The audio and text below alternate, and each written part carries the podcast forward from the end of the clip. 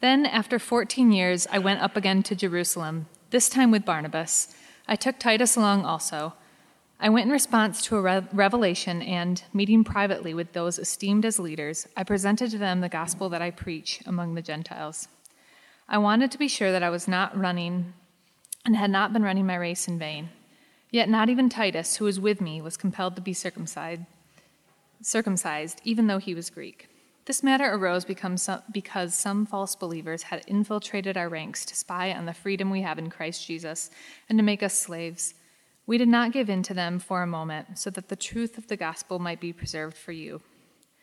As for those who are held in high esteem, whatever they were makes no difference to me. God does not show favoritism. They added nothing to my message. On the contrary, they recognized that I had been entrusted with the task of preaching the gospel to the uncircumcised just as Peter had been to the circumcised. For God, who was at work in Peter as an apostle to the circumcised, was also at work in me as an apostle to the Gentiles. James, Cephas, and John, those esteemed as pillars, gave me and Barnabas the right hand of fellowship when they recognized the grace given to me. They agreed that we should go to the Gentiles and they to be circumcised. All they asked was that we should continue to remember the poor, the very thing I had been eager to do all along. When Cephas came to Antioch, I opposed him to his face, because he stood condemned. For before certain men came from James, he used to eat with the Gentiles. But when they arrived, he began to draw back and separate himself from the Gentiles, because he was afraid of those who belonged to the circumcision group. The other Jews joined him in his hypocrisy, so that by their hypocrisy even Barnabas was led astray. When I saw that they were not acting in line with the truth of the gospel, I said to Cephas in front of them all, you are a Jew, yet you live like a Gentile and not like a Jew. How is it then that you force Gentiles to follow Jewish customs? The word of the Lord.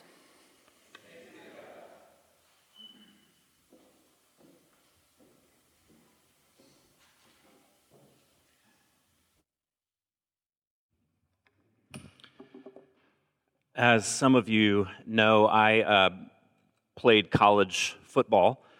Um, I should probably walk that back a little bit. They, uh, they let me walk on at a small liberal arts school in Birmingham, Alabama, which, because it wasn't Auburn or Alabama, it wasn't anything.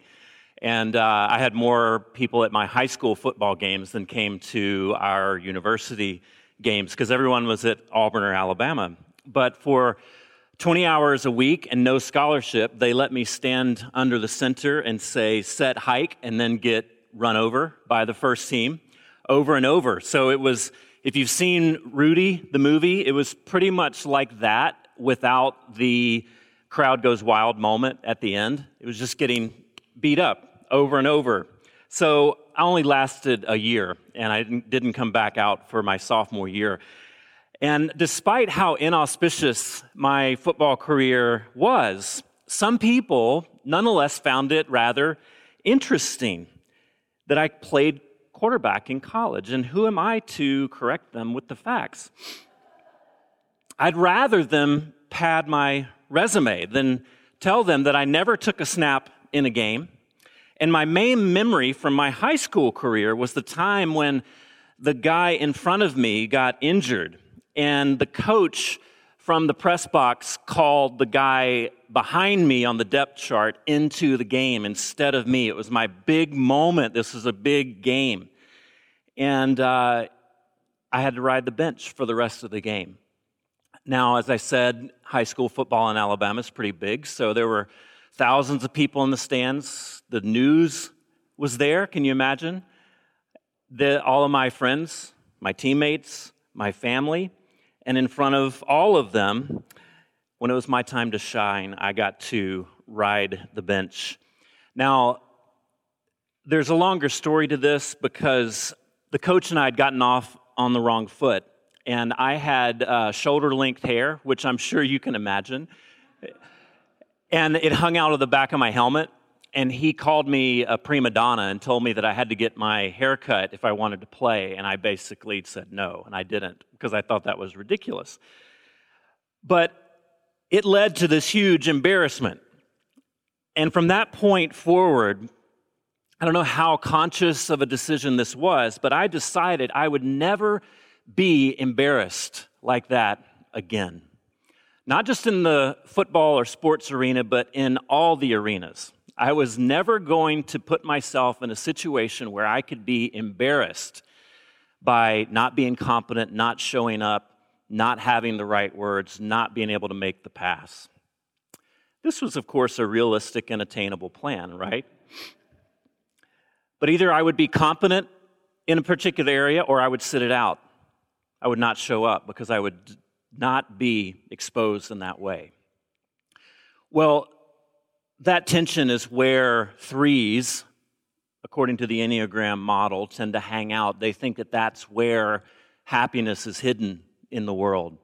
I show up in places that I'm competent or I don't show up. And if I can manage life that way, I'll never be exposed, I'll never be embarrassed. And I'm not technically a three, but it's a fairly high score on the actual test. I get threes, and I, in unhealthy places, will move into that zone and into that mindset so easily. I can treat relationships in a very transactional way. How does this relationship add to my branding, so to speak? I don't naturally recognize or connect with my feelings. They kind of surprise me sometimes. And I think most importantly, and this is sort of the key predicament for threes on the Enneagram, is that I often think that I am what I do or what I produce.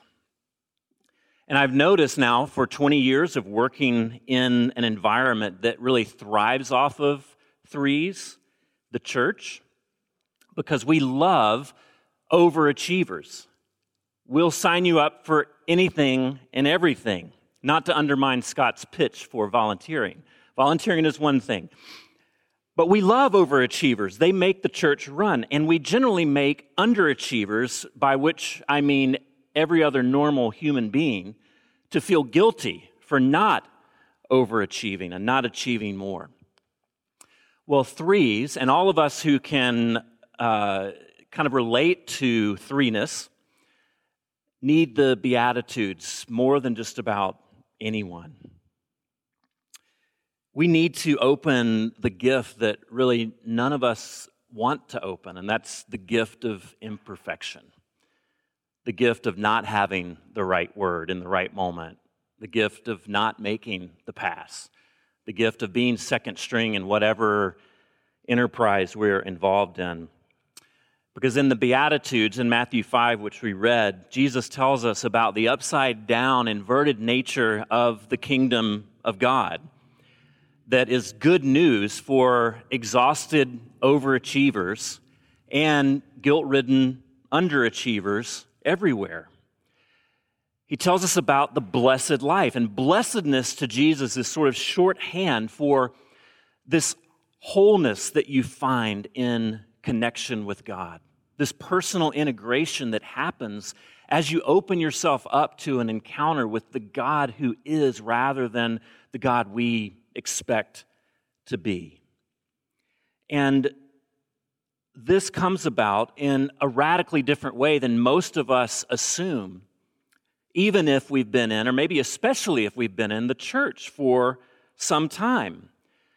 That this wholeness, this encounter with God, is not found in winning at life. It's not found in a stellar performance at our religious duty. It's not by achieving, it's not by competence, it's not by cultivating an independence. In fact, in all of those places, it's monumentally difficult to find God, to encounter God. Whether we inhabit those places or whether we just assume that we should, it's very difficult to encounter God in those places because that's not where God typically tends to hang out. And these stations, these mindsets, don't tend to cultivate souls that are sensitive to grace. Well, Jesus tells us about blessedness and about wholeness and how it tends to pool in the overlooked places, in the forsaken places, in the sunken places. This is where these places are the places where the humble hang out, where the poor in spirit hang out, where the mourners hang out, where peacemakers hang out, and where the spiritually bankrupt hang out. Not in the halls of power, but in the sunken places, the places that we don't expect to find God because we don't want to be there. And so we imagine meeting God in places of strength, in places of overcoming. But you see, it's these people that inhabit these sunken places that understand that God tends to hide in places in plain sight. That it, among these, in these places and among these people, that are really the cast offs to our overachieving culture and the places that are cast off to our overworked hearts. Because their lack of worldly attainment means that they never worry, they never wonder if they're anything more than an empty suit. Because you see, there is no suit, there is no corner office, there is no BMW in the driveway, there is no social media following. What Jesus is talking about, he itemizes these people not because they're specially loved, but because they have a special sensitivity to where grace pools and where God tends to hang out in plain sight, in places that we overlook because we don't want to meet God there. But you see, these people don't wonder about themselves if there's anything beyond the glittering image that they put forth. Because that glittering image has been taken from them, or they just never had it. They weren't all that impressive to begin with. And they don't tend to ask, friends, Am I loved for who I am or for what I do? And that's the key question. That's the key predicament for threes and for all of us at different times of our lives. Am I loved for who I am? Or am I loved for what I produce and what I do? And what happens if I stop producing and stop doing? Will my spouse, will my family, will my job, will they still approve of me? Will they still love me? Generally, what happens is that threes grew up believing that the key to their parents' hearts, the key to the hearts of the other important people in their lives, really to the heart of the world, was through producing, through success, through achieving. And so what happens is that over time, they, we, begin to confuse success for love. As Nathaniel Hawthorne points out that in the quote that I printed for you, no man for any considerable period can wear one face to himself and another to the multitude without finally getting bewildered as to which may be the true. And so, what happens that over time is we settle into this restlessness that comes underneath the pressure of praise. And this happens, threes are created not in pathological families where praise is always withheld. It can happen, but it can also happen accidentally, inadvertently, by parents who praise their kids, and what the kids hear is that I'm being praised because of what I did, because of what I accomplished, because of the report card I brought home. And they begin to interpret that, that success equals love. I'm loved because of what I do. And you begin wondering over time if the people love you or the part that you're playing for them. And for a time, you see, we can toggle back and forth between the false and the real, and we kind of see the boundaries and we kind of know we're pretending, we know that we're performing, and we can kind of move back and forth. But over time, that barrier becomes very fuzzy. And more and more, life can become like method acting. Do you know what this is? It's the actors that basically assume the role deeply, even in production, to where they don't come out of the character in between takes. It's part of method acting, at least. Daniel Day Lewis is renowned for doing this. He doesn't come out of character in between takes. And so on set, Daniel Day Lewis completely disappears, and even the crew starts to talk to him like Abraham Lincoln, like they're addressing Daniel Plainview. And that's pretty cool, right? And you can understand that how that would happen in normal life, where just as Daniel Day Lewis assumes this incredibly complicated and interesting character of Abraham Lincoln or Daniel Plainview, how we assume that the characters that we're playing for the world are much more interesting than we are. That those characters are lovable. People want to get to know them, not me. And so we become method actors in our own lives, and that boundary becomes fuzzy. People begin to talk to us as if we're that person. And the us really gets lost. It's kind of cool when you see it on a behind the scenes documentary of how to become a great actor, or here's how he assumed this Academy Award winning role. But it's really sad when it happens in real life to where the boundaries begin to be very fuzzy. Now, the flip side is that healthy threes, people who inspect their own hearts, people who do the work and try to see the way that they are playing a role in various places, healthy threes can be some of the most interesting, optimistic people that you'll ever meet. These people have big dreams and they're resilient and they inspire others to aspire to great things. And they're not always selling you something, they're not, not always selling you this role that they're playing, but they have to think about it. Because naturally, they're predisposed to believe that a projection of them is going to be loved more than who they really are. And so it takes work, it takes time. And sometimes threes actually notice their feelings. You know, oh, there goes a feeling. That was one. I don't know what it meant, but there was a feeling. I know I had it. And they're curious about those feelings. They're curious about their inner life, even though it might take a little bit longer than some other of the numbers on the Enneagram to really understand it. And maybe most impressively, they've began at least to be curious about other people rather than just seeing them as an audience, rather than just seeing them as the person who's watching them perform.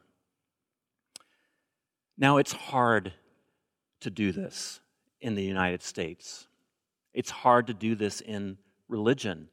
And that's why all of us can adopt threeness, even if that's not kind of our primary bent, the primary way we show up for life.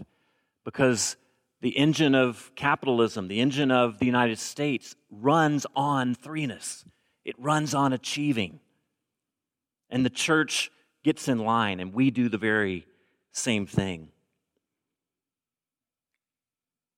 It runs on really anyone who's predisposed to say, Give me a job, give me a ladder. Anyone who confuses busyness and doing with spiritual health finds a very comfortable place in most churches. But we saw in our second reading in Galatians that this isn't just a United States problem. This isn't just an American religious institution problem, but it's an old problem. That it's always a temptation to imagine spiritual health as climbing a ladder, that the pathway to God is up, and that we go hand over hand and foot over foot, and then we meet God, and then He is proud of us. And that inevitably, somewhere along that way, we began to look at the people that are lower on the ladder as less, as less, uh, as less re- recipients of God's love. And we begin to think about the law of God not as the pathway to joy, the pathway to wholeness as it's meant to be, but we begin to interpret the law as sort of the perimeter of where God's love is found. And those who behave well, those who follow the law, are inside the perimeter, and everyone else well, sorry. You can encounter God when you come in the circle or come on the ladder, as it were, like the rest of us. And Paul in Galatians gives not only threes, but all of us with any recognition of threeness inside of us. He gives us good news in the form of bad news. Good news in the form of bad news. And it comes in the form of God saying through Paul's interaction with Peter, I don't play this game. I don't do pretense. You see, Paul describes this time where he goes and he visits these other apostles. And these are the bigwigs. You know, Galatians, most people think it was one of the earliest epistles written.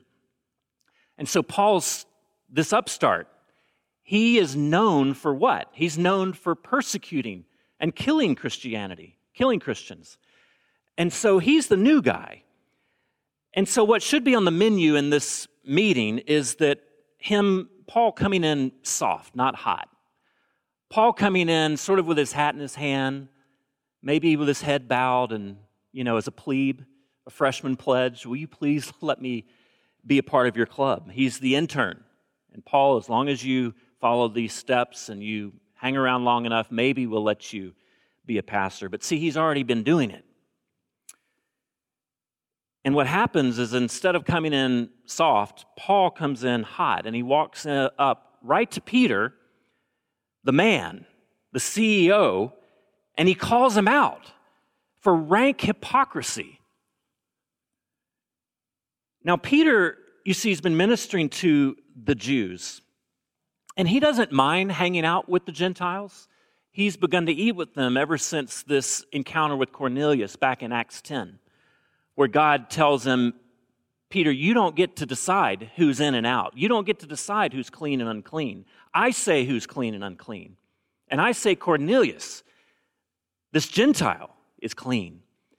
And so Peter learns this amazing lesson, and he is at this meeting and around town, he's hanging out with the Gentiles. But then this other group comes in. And this certain group is sort of like the Border Patrol. They're the ones that patrol the perimeter, they say who's in and out. And they still think that, well, the Gentiles can get in, and Jesus is part of this whole equation, but they have to do X, Y, Z, or they're not really in. They're not really us.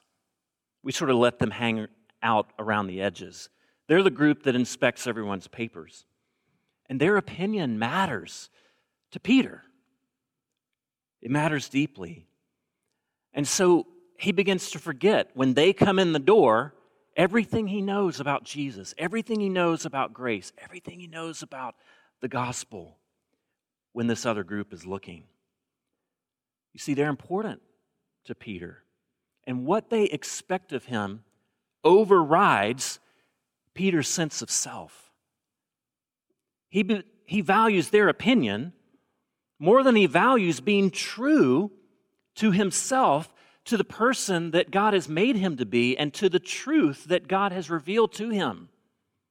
Go and eat with Cornelius because I consider him clean.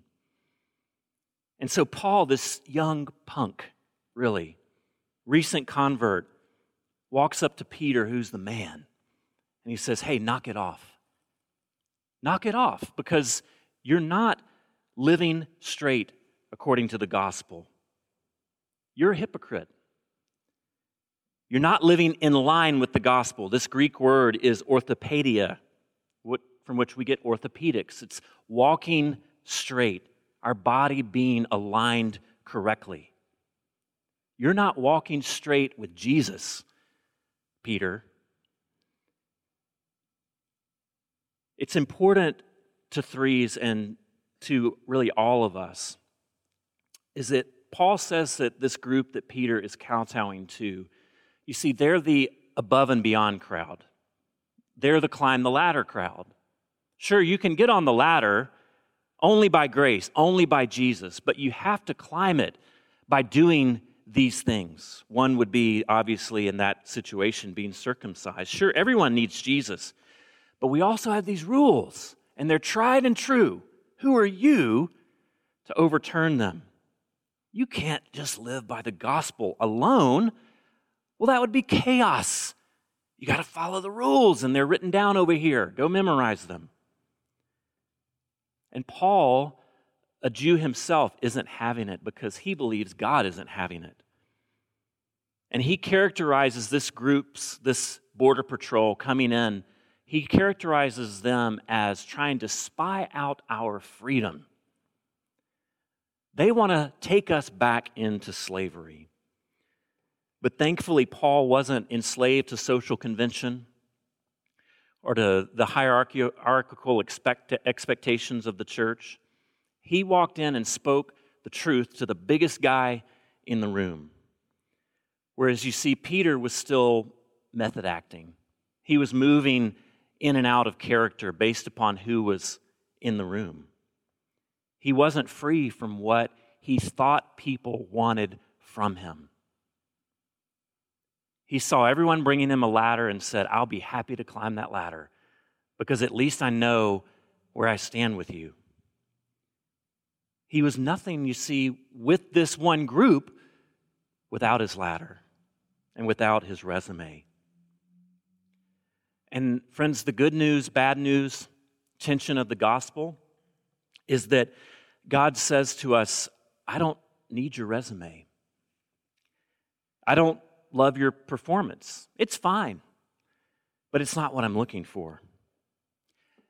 And see, this is good news and bad news because the bad news is that we've worked hard on a resume.